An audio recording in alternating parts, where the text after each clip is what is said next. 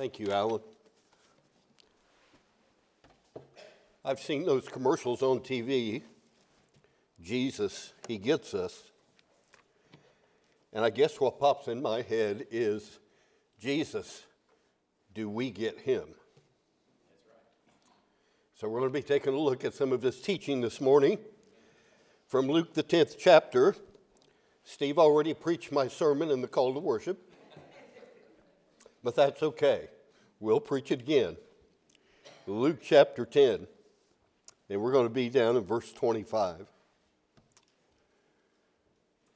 Those of you in this service will probably more readily recall what I'm about to talk about than those in the second service because it happened 25 years ago.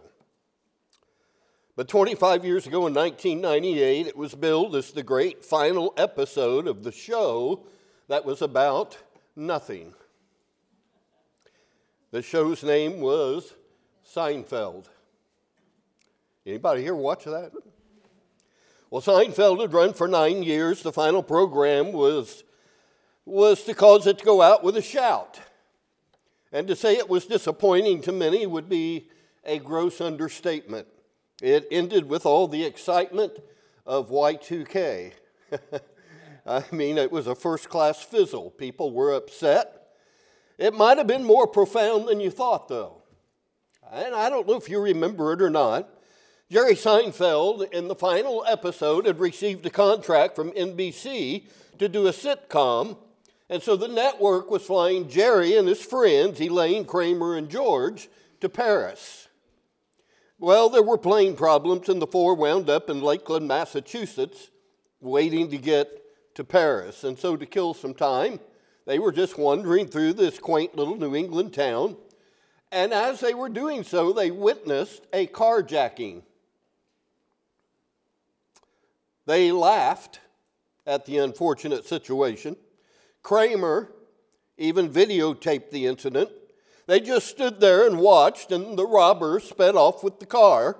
And they're about to go on and get something to eat when a policeman says, All right, hold it right there.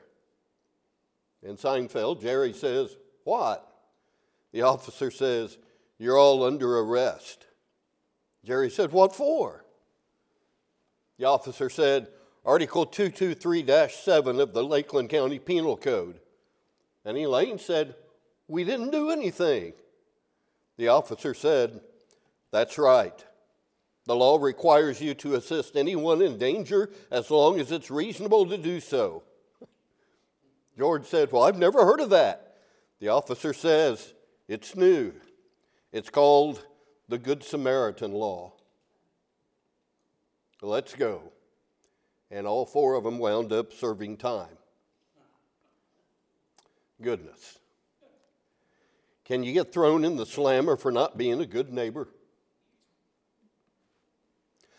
Now, when we come to teachings of Jesus, especially when it's a parable and, and what we're reading today locates itself in the parables of Jesus, you need to understand that things can be shocking. There are surprises, there are twists and turns, there are, are things that you would never expect, especially if somehow you can put yourself into the time period that Jesus was talking and how the Jewish people would have received many of his teachings. There are slippery slopes in the parables of Jesus. And when it comes to who is my neighbor, and, and we know this story, the Good Samaritan, I warn you, Jesus just blows the doors off of any definition of neighbor that would limit the intensity and the scope of loving one's neighbor. This parable is a challenge for us to take our relationship with God even more seriously. Because understand, folks, how we live with others is shorthand for how we're related to God. In other words, in our relationships with people, is there evidence that we love God? So let's unpack it this morning. Steve already read it. We're going to read it again, though, beginning in verse 25. Behold, a certain lawyer stood up and put him to the test, saying, Teacher, what shall I do to inherit eternal life? He said to him, What's written in the law? How does it read to you? And he answered and said, You shall love the Lord your God with all your heart, with all your soul, with all your strength, with all your mind, and your neighbor as yourself. He said to him, You've answered correctly. Do this, and you will live. But wishing to justify himself, he said to Jesus, And who's my neighbor? Jesus replied and said, A certain man was going down from Jerusalem to Jericho. He fell among robbers. They stripped him and beat him and went off, leaving him half dead. By chance, a certain priest was going down on that road. When he saw him, he passed by on the other side. Likewise, a Levite also, when he came to the place and saw him, passed by on the other side. But a certain Samaritan who was on a journey came upon him, and when he saw him, he felt compassion, came to him, bandaged up his wounds, pouring oil and wine on them. He put him on his own beast and brought him to an inn and took care of him. On the next day, he took out two denarii, gave them to the innkeeper, and said, Take care of him, and whatever more you spend when I return, I will repay you. Which of these three do you think proved to be a neighbor to the man who fell into the robber's hands? And he said, The one who showed mercy toward him. And Jesus said to him, Go and do the same. My outline this morning is very simple. I'm going to carve this into two parts Jesus, the neighbor, and the neighborhood of Jesus. So, first, Jesus, the neighbor. We learn about Jesus, the neighbor, in this parable. Now, I mentioned that parables can be slippery and they can be shocking and surprising. Mark Scott, who preached last year at our Red Hill preaching rally and who taught for years at Ozark Christian College, he defines a parable as a true to life comparison that can leave you dumbfounded but open to the new realities of the kingdom of God.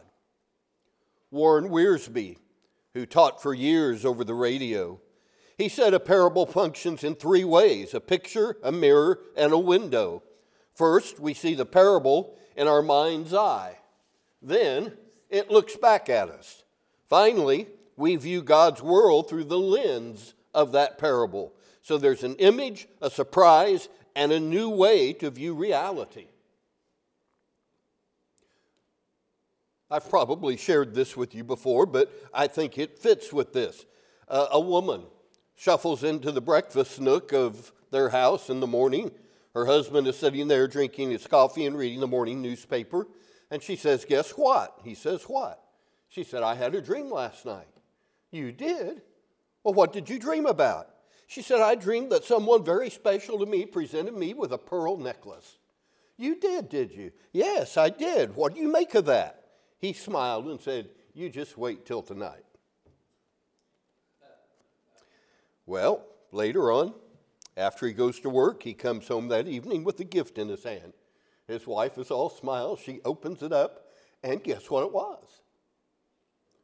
A book on how to interpret dreams. Surprise! Parables often hold surprises for us, all right? They, they can be shocking, okay? There's always that element in a parable. And the surprise element here, the shock element, most of the times in the parable is located in the main characters. In this parable, who plays the role of God? Surprise, the Samaritan does. Right. And, and, that's shocking. And notice, I'm not saying that's good because nobody in, among the Jews at that time would ever put the word good with the word Samaritan. No way. They were enemies. They called them half breeds.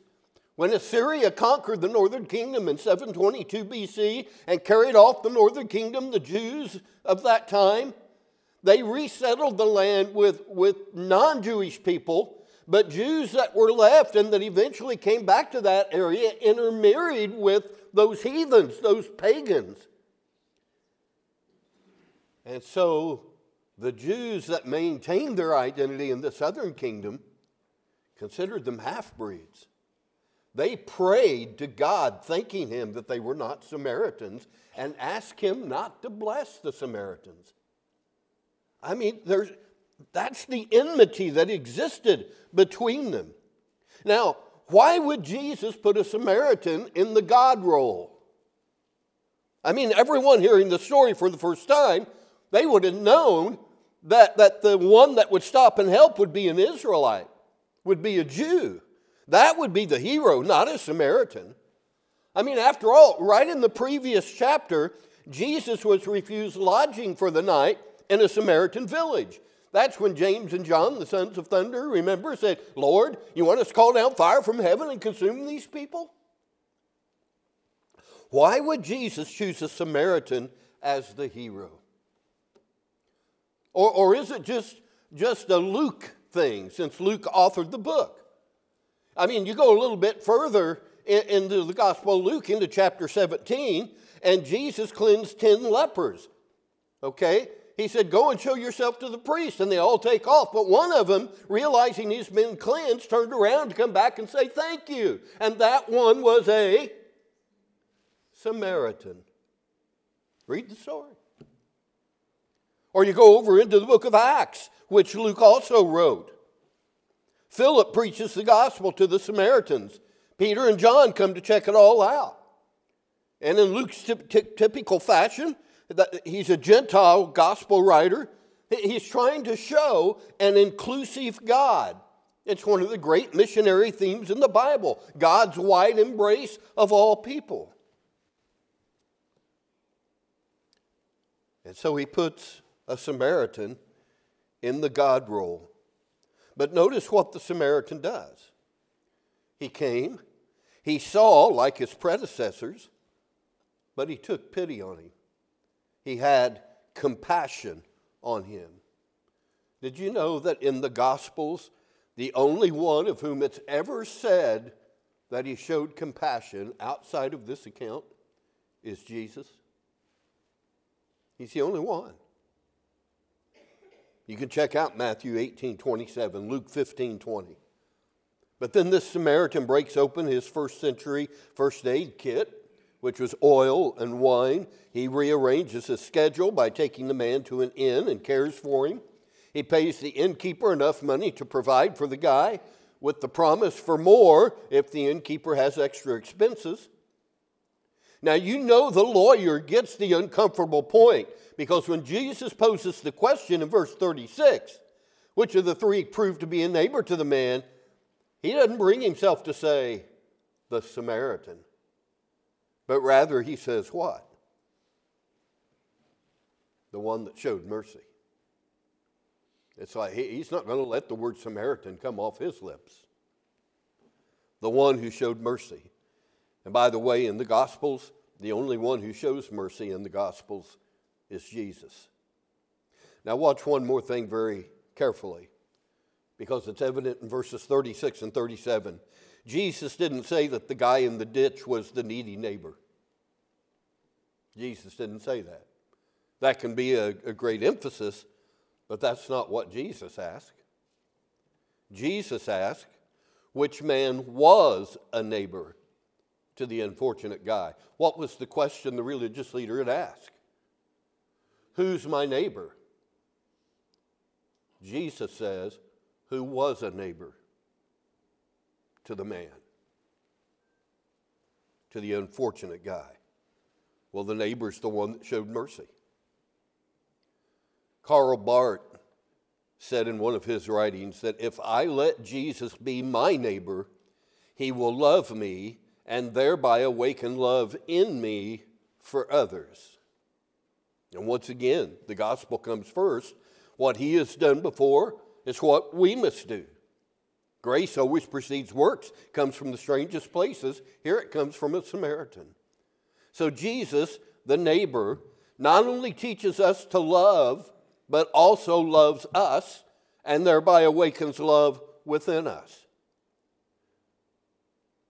Okay? So, Jesus, was Jesus a neighbor? he was the greatest neighbor. And we are to be neighbors to those in need. But let's make the turn and move from talking about the neighborhood of Jesus or about Jesus the neighbor to talking about the neighborhood of Jesus. Because make, make no mistake about it, there are lots of people in Jesus' neighborhood, right? Every tribe, every people, every tongue, every nation. The blind in his neighborhood received sight. The lame in his neighborhood, they walked. The deaf in his neighborhood, they hear. The mute in his neighborhood talk. The sick in his neighborhood were healed. The demon possessed in his neighborhood were set free. The uninformed in his neighborhood were taught. The morally wounded in his neighborhood were forgiven. The poor in his neighborhood were fed. The, the ethnically diverse people in his neighborhood were included. Isaiah in the Old Testament prophesied, saying of, Jesus, that a bruised reed he will not break off, and a smoldering wick he will not put out. So make no mistake about it, in Jesus' neighborhood, the bruised weed, the bruised reeds had spiritual duct tape wrapped around them. The smoldering wicks were fanned into full flame. Talk about revival. We need some flames fan, fanned full, don't we? And if we stay inside the parable, we see others in Jesus' neighborhood. How about the innkeeper?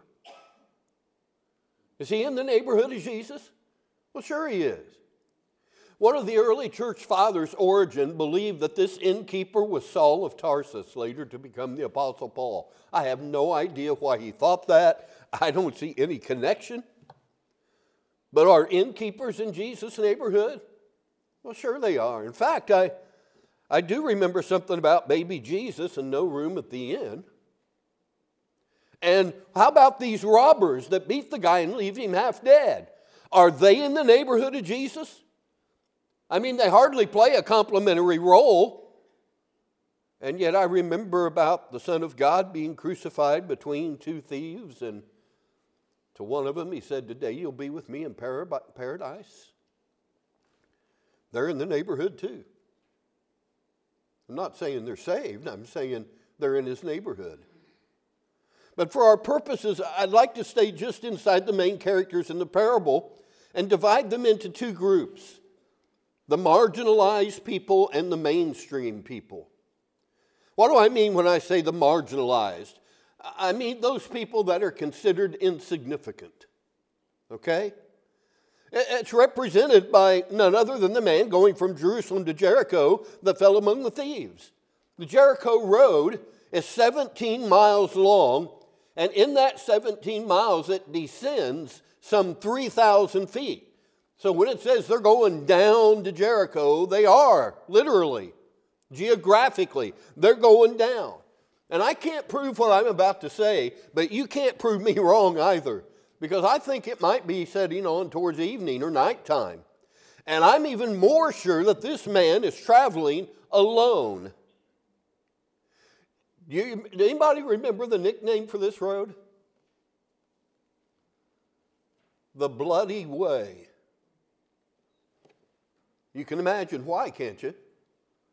Because there was all kind of places for robbers and thieves like this to hide out, jump out, attack people, and do exactly what these men did to this, to this Jewish man. And so you didn't want to travel that road by yourself. But I got a sneaking suspicion that this man was, was by himself. And if I'm right, he's stupid. I, how else do you put it? It's not a smart choice to travel that road by yourself. Sometimes we have no one to blame for our troubles but ourselves. And, and, and what rises within me is this you big dummy.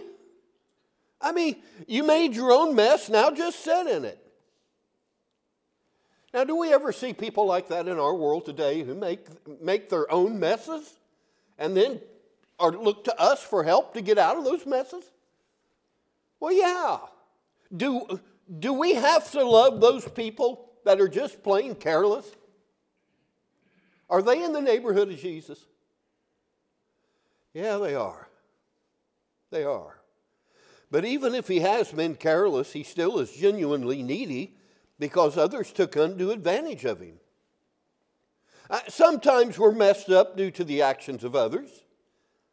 And here's the thing it's hard to tell the difference between the genuinely needy and the con artist, isn't it? It's hard to tell. It takes real discernment to know the difference. We serve a lot of families here through our food pantry.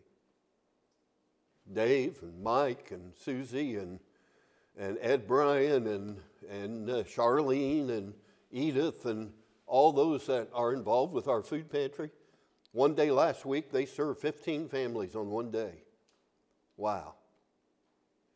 And I can tell you from experience and working with food pantries through the years, it's hard to tell if a person is genuinely needy or if they're just manipulating the system. And I would imagine that you that work with that experience that. But I would rather err on the side of generosity than on the side of being stingy. And I think every one of our volunteers would say the same thing. Jesus spent lots of time with people like this man that have been injured. He's often criticized for eating with them. I mean, think of the social load that goes with eating with a person.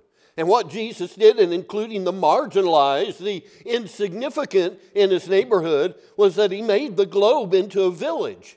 And this emphasis matches quite well with what I found when you do a study of the word neighbor. The word neighbor appears 225 times in the Old Testament and just 17 times in the New Testament. And it means exactly what our English word implies it means someone standing near. But a huge shift takes place from the Old Testament to the New Testament. In the Old Testament, the accent was clearly on the covenant community. In other words, you love your fellow Israelite. That was your neighbor. That, that was how the word was used most often in the Old Testament. In the New Testament, though, the word neighbor is greatly expanded. It, it takes on the nuance of a fellow human being.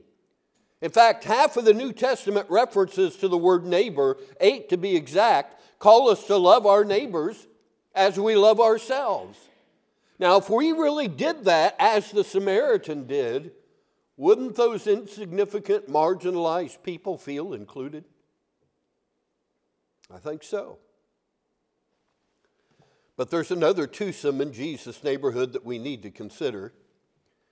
And I've left them till last because I believe they kind of interface with us. Because this is where the text gets real personal, at least to me. Jesus' neighborhood also includes not just marginalized, insignificant people as people would think of them, but it also includes the mainstream people. We're talking about the priest and the Levite. They represent the religious, proud people. And they're the ones that's in the mirror staring back at us. Now, I used to didn't like these people.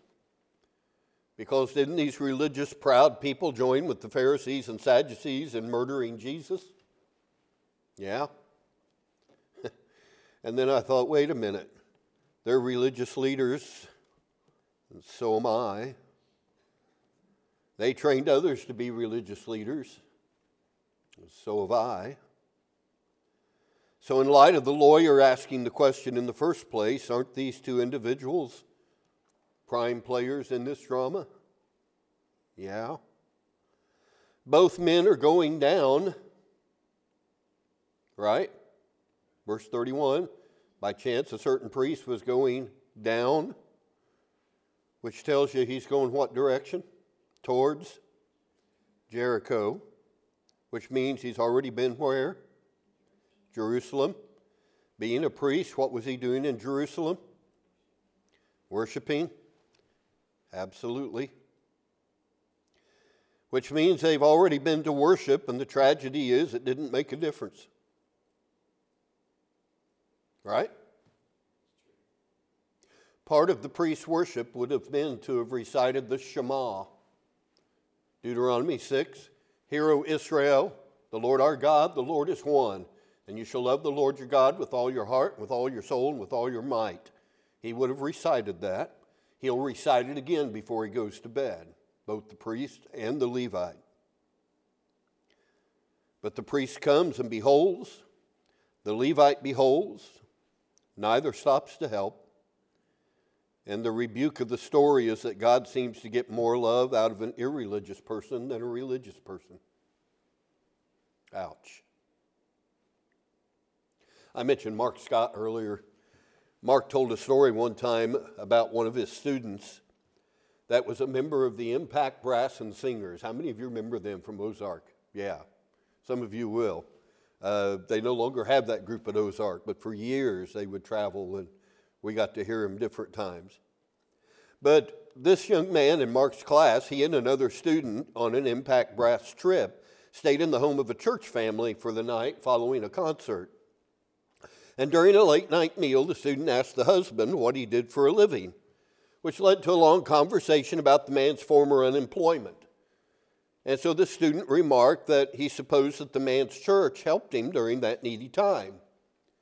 Without any bitterness in the man's voice, he said, Well, not exactly.